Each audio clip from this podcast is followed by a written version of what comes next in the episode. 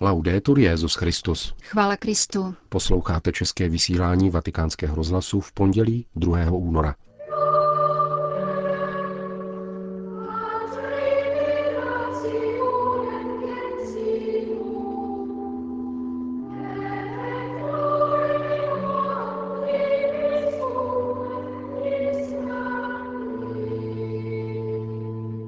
Petrův nástupce dnes přijal litevskou biskupskou konferenci. Apoštolský nuncius v Sarajevu komentuje včerejší ohlášení pastorační cesty papeže Františka.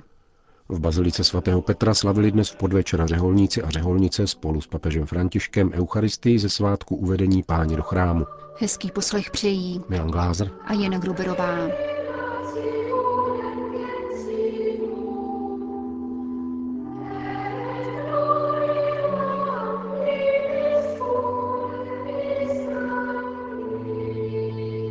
Zprávy vatikánského rozhlasu. Vatikán. Papež František dnes přijal litevské biskupy u příležitosti jejich kanonické návštěvy Adlímina. Petrův nástupce jako obvykle odložil psaný text a věnoval audienci osobnímu pohovoru se spolubratry, kteří do Říma přijeli se svým mládím a hrdinstvím, jak porotýká v písemném poselství.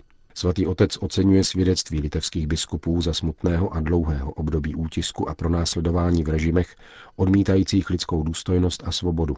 Litva vždy měla pastýře blízké svému stárci, podotýká papež, a upozorňuje na nástrahy dneška, sekularismus a relativismus.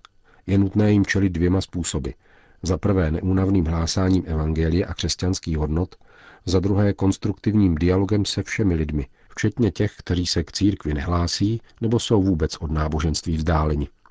Z tohoto důvodu, poznamenává papež, se křesťanská společenství mají stávat místem přijetí, otevřené a činorodé konfrontace. Římský biskup se dále věnuje zásadnímu tématu rodiny a výzvám, se kterými se v naší době musí vyrovnávat. V souvislosti s biskupskou synodou o rodině v loni litevská církev vyhlásila rok rodiny. František biskupy povzbuzuje, aby i nadále dbali na rodinnou pastoraci a aby manželé vnímali blízkost křesťanského společenství.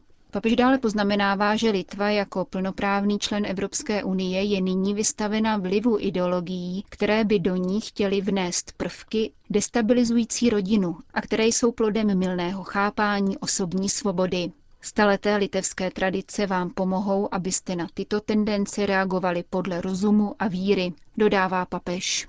Poslední část psaného textu se týká formace přesvědčených lajků, kteří podle Petrova nástupce mají prokázat svou zodpovědnost ve vnitrocírkevních úlohách a vnášet křesťanský přínos do občanské společnosti. Papež dále litevské biskupy žádá, aby věnovali pozornost, čas a péči seminaristům, diecézním kněžím a zasvěceným osobám. Zejména zdůrazňuje výchovu k evangelní chudobě a k nakládání s materiálními statky podle sociálního učení církve. V této souvislosti papež vyzývá k péči o chudé, nezaměstnané, nemocné a opuštěné lidi. Buďte jim na blízku a nezapomínejte také na mládež, která z různých důvodů opouští Litvu a hledá nové cesty v zahraničí. Rostoucí počet mladých lidí vyžaduje vaši pastorační péči, aby si mohli uchovat víru a litevské náboženské tradice, připomíná Petrův nástupce biskupům pobalského státu, které dnes pozdravil v Apoštolském paláci. Sarajevo. Nedělní ohlášení papežovy jednodenní pastorační cesty do Sarajeva vzbudilo velký ohlas u místních obyvatel i v tisku. Věnovala se mu také dnešní tisková konference, na které vystoupili sarajevský arcibiskup kardinál Vinko Puljič a apoštolský nuncius Monsignor Luigi Pezzuto. Podle arcibiskupa Pecuta volba Sarajeva potvrzuje papežovu velkou vnímavost pro chudé, kterými jsou v tomto případě oběti války ukončené před necelými 20 lety. Vzhledem k tomu, že návštěva už se nějaký čas očekávala, jsme si jistí, že prospěje všem a nejenom katolíkům. Sarajevo je nejenom kulturní křižovatkou, ale také na náboženské rovině, tu jsou různá křesťanská vyznání a různá náboženství. Jeden místní muslimský představitel mi řekl, že papežova návštěva je dobrem pro všechny obyvatele Bosny a Hercegoviny. Je totiž důležitá kvůli míru. Proces míru a smíření sice probíhá, ale musí být doveden do konce. Dosud jsou tu oběti války na fyzické, psychické a sociální úrovni. Další otázkou je zmíněný mezináboženský a ekumenický dialog. Cesta do Sarajeva má tudíž obrovský význam. Uvedl pro vatikánský rozhlas apoštolský nuncius v Sarajevu. Vatikán. Dnešní svátek uvedení páně do chrámu je v katolické církvi zároveň dnem zasvěceného života. Večerní liturgie se svatým otcem byla o to slavnostnější, neboť letos se pojí k ním vyhlášenému roku zasvěceného života. Ten nesmí zůstat pouze římskou záležitostí obrácenou k hrstce věřících, nýbrž by měl mít celocírkevní a ekumenický dopad, říká pro naše mikrofony kardinál Joao Braz de Avis, prefekt Kongregace pro společnosti zasvěceného života a společnosti apoštolského života. Jsme skutečně velmi rádi, že papež pokračuje v této mši svaté se zasvěcenými osobami města Říma, která už se stala jakousi tradicí a ve které se spojujeme se členy řádů a kongregací na celém světě. Skrze papeže Františka dostal řádový život novou sílu, radost a jistotu, což je velice důležité v dnešní přechodné době, která sebou nese tolik obtíží a novinek. V průběhu roku zasvěceného života se chystají mnohé iniciativy, které mají upozornit na důležitost zasvěceného života. Ano, chtěl bych poukázat na první z nich, která proběhla právě minulý týden zde v Římě, i hned po zahájení roku zasvěceného života. Bylo to ekumenické setkání, což je zcela nová událost. Dosud nikdo nepomyslel na to, že je možné uspořádat setkání se zasvěcenými osobami jiných křesťanských církví, diskutovat a být spolu. Výsledkem byl pocit, že něco takového jsme měli zorganizovat už dávno. Nepochopili jsme, že velké duchovní školy přítomné v různých církvích se v podstatě ubírají po stejné linii. Ku příkladu v anglikánské církvi jsme našli benediktýny a františkány s dlouhou tradicí a stejně takovou má pravoslavné mnižství. Toto setkání bylo tedy novinkou, kterou z velké míry vyvolal papež František, který po nás žádá především obrácení srdce a pozornost k tomuto dějnému okamžiku. Jaké jsou další projekty? Nyní připravujeme setkání pro řeholní formátory. Dosud máme 1200 přihlášek z celého světa. Záleží nám na tom, aby konference byla reprezentativní a účastnili se jí představitelé různých forem zasvěceného života. Chtěli bychom vyvolat zásadní obrat ve formaci. Dosud to bylo tak, že kandidát zasvěceného života prošel úvodní formací, poté složil sliby a tím vše skončilo. Nyní chceme, aby se muži a ženy zasvěcení Bohu celoživotně formovali. Na září plánujeme setkání novicek a noviců. Rádi bychom je především vyslechli, poučili se z jejich očekávání a nikoli se jim něco bezpodmínečně snažili vštípit. V brzké době 8. února se bude naše kongregace účastnit modlitebního dne za oběti obchodování s lidmi. Záměrem je posílit v zasvěcených osobách vědomí, že rovněž takovéto nasazení náleží k našemu poslání. Papeže Františka překvapil počet lidí, kteří opouštějí zasvěcený život. Zamýšlíte nějak zvrátit tuto tendenci? Máme tři až čtyři tisíce zasvěcených osob, které každoročně vystupují. V poměru k milionu či půl druhému milionu zasvěcených to není příliš vysoké číslo.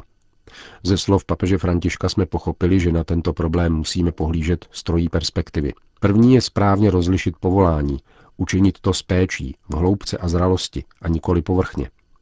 Druhou otázkou je formace, která se nesmí omezit pouze na noviciát, nýbrž musí trvale pokračovat v rámci komunity. A konečně třetím bodem, na který papež František upozorňuje, je tajemství každého člověka. To je mnohem obtížněji poznatelné, Tomuto tajemství je proto třeba naslouchat a velice zblízka je sledovat. Uzavírá kardinál Joao Braz de Avis.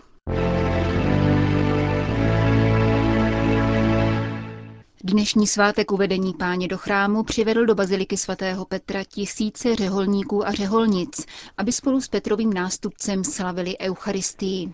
Probíhající rok je zároveň rokem zasvěceného života a hromniční liturgie umožnila ukázat pestrost různých forem řeholního života. Úvodní liturgické procesí tvořilo 50 řeholníků, 25 mužů a 25 žen z různých řeholí z nejrůznějších částí světa. Papežovu homílii vám přinášíme v plném znění. Představme si v duchu putující matku Marii s dítětem Ježíšem v náruči. Uvádí jej do chrámu, představuje lidu a vede na setkání s jeho lidem. Náruč matky je jako žebřík, po kterém boží syn se stupuje k nám. Žebřík boží blahovůle. Slyšeli jsme to v prvním čtení z listu židům.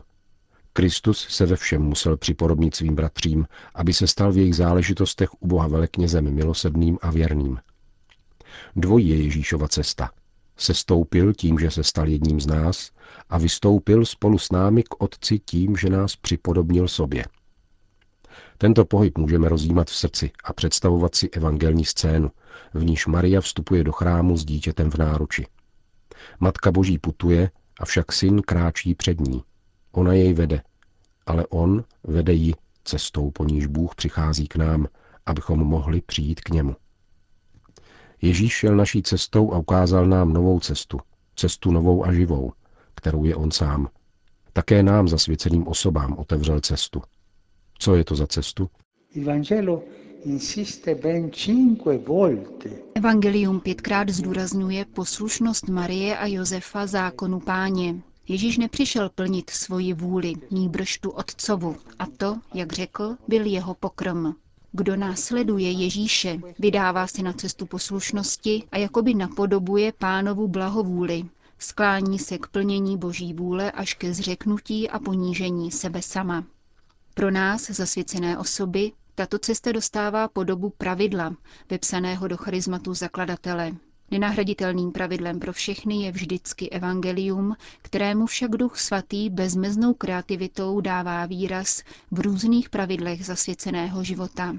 Tímto zákonem, pravidlem mohou zasvěcené osoby dosáhnout moudrosti, ale jedině jako Ježíš cestou poslušnosti, působením ducha ve vlastních srdcích. Vyprávění o Ježíšově uvedení do chrámu je moudrost, představována dvěma starci.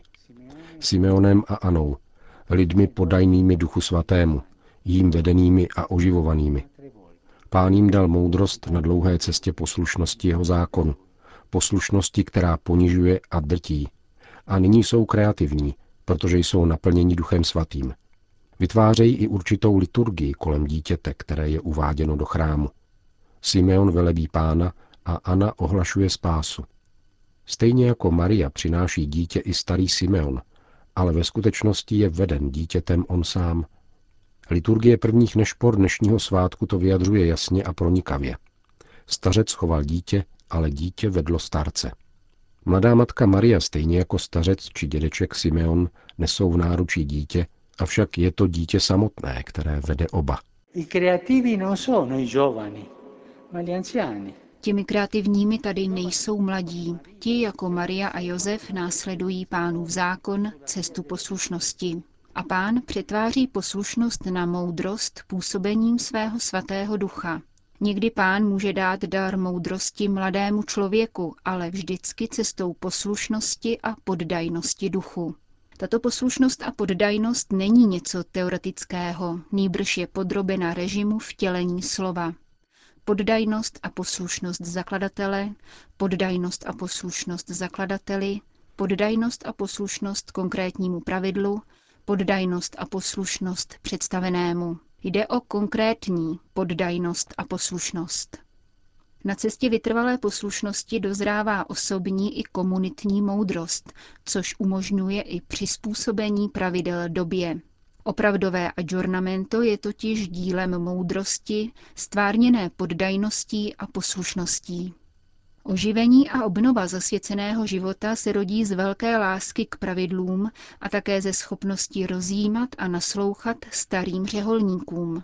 Takto je odkaz a charisma každé řeholní rodiny střežen zároveň poslušností a moudrostí. E Také my dnes jako Maria a Simeon chceme vzít Ježíše do náruče, aby se setkal se svým lidem.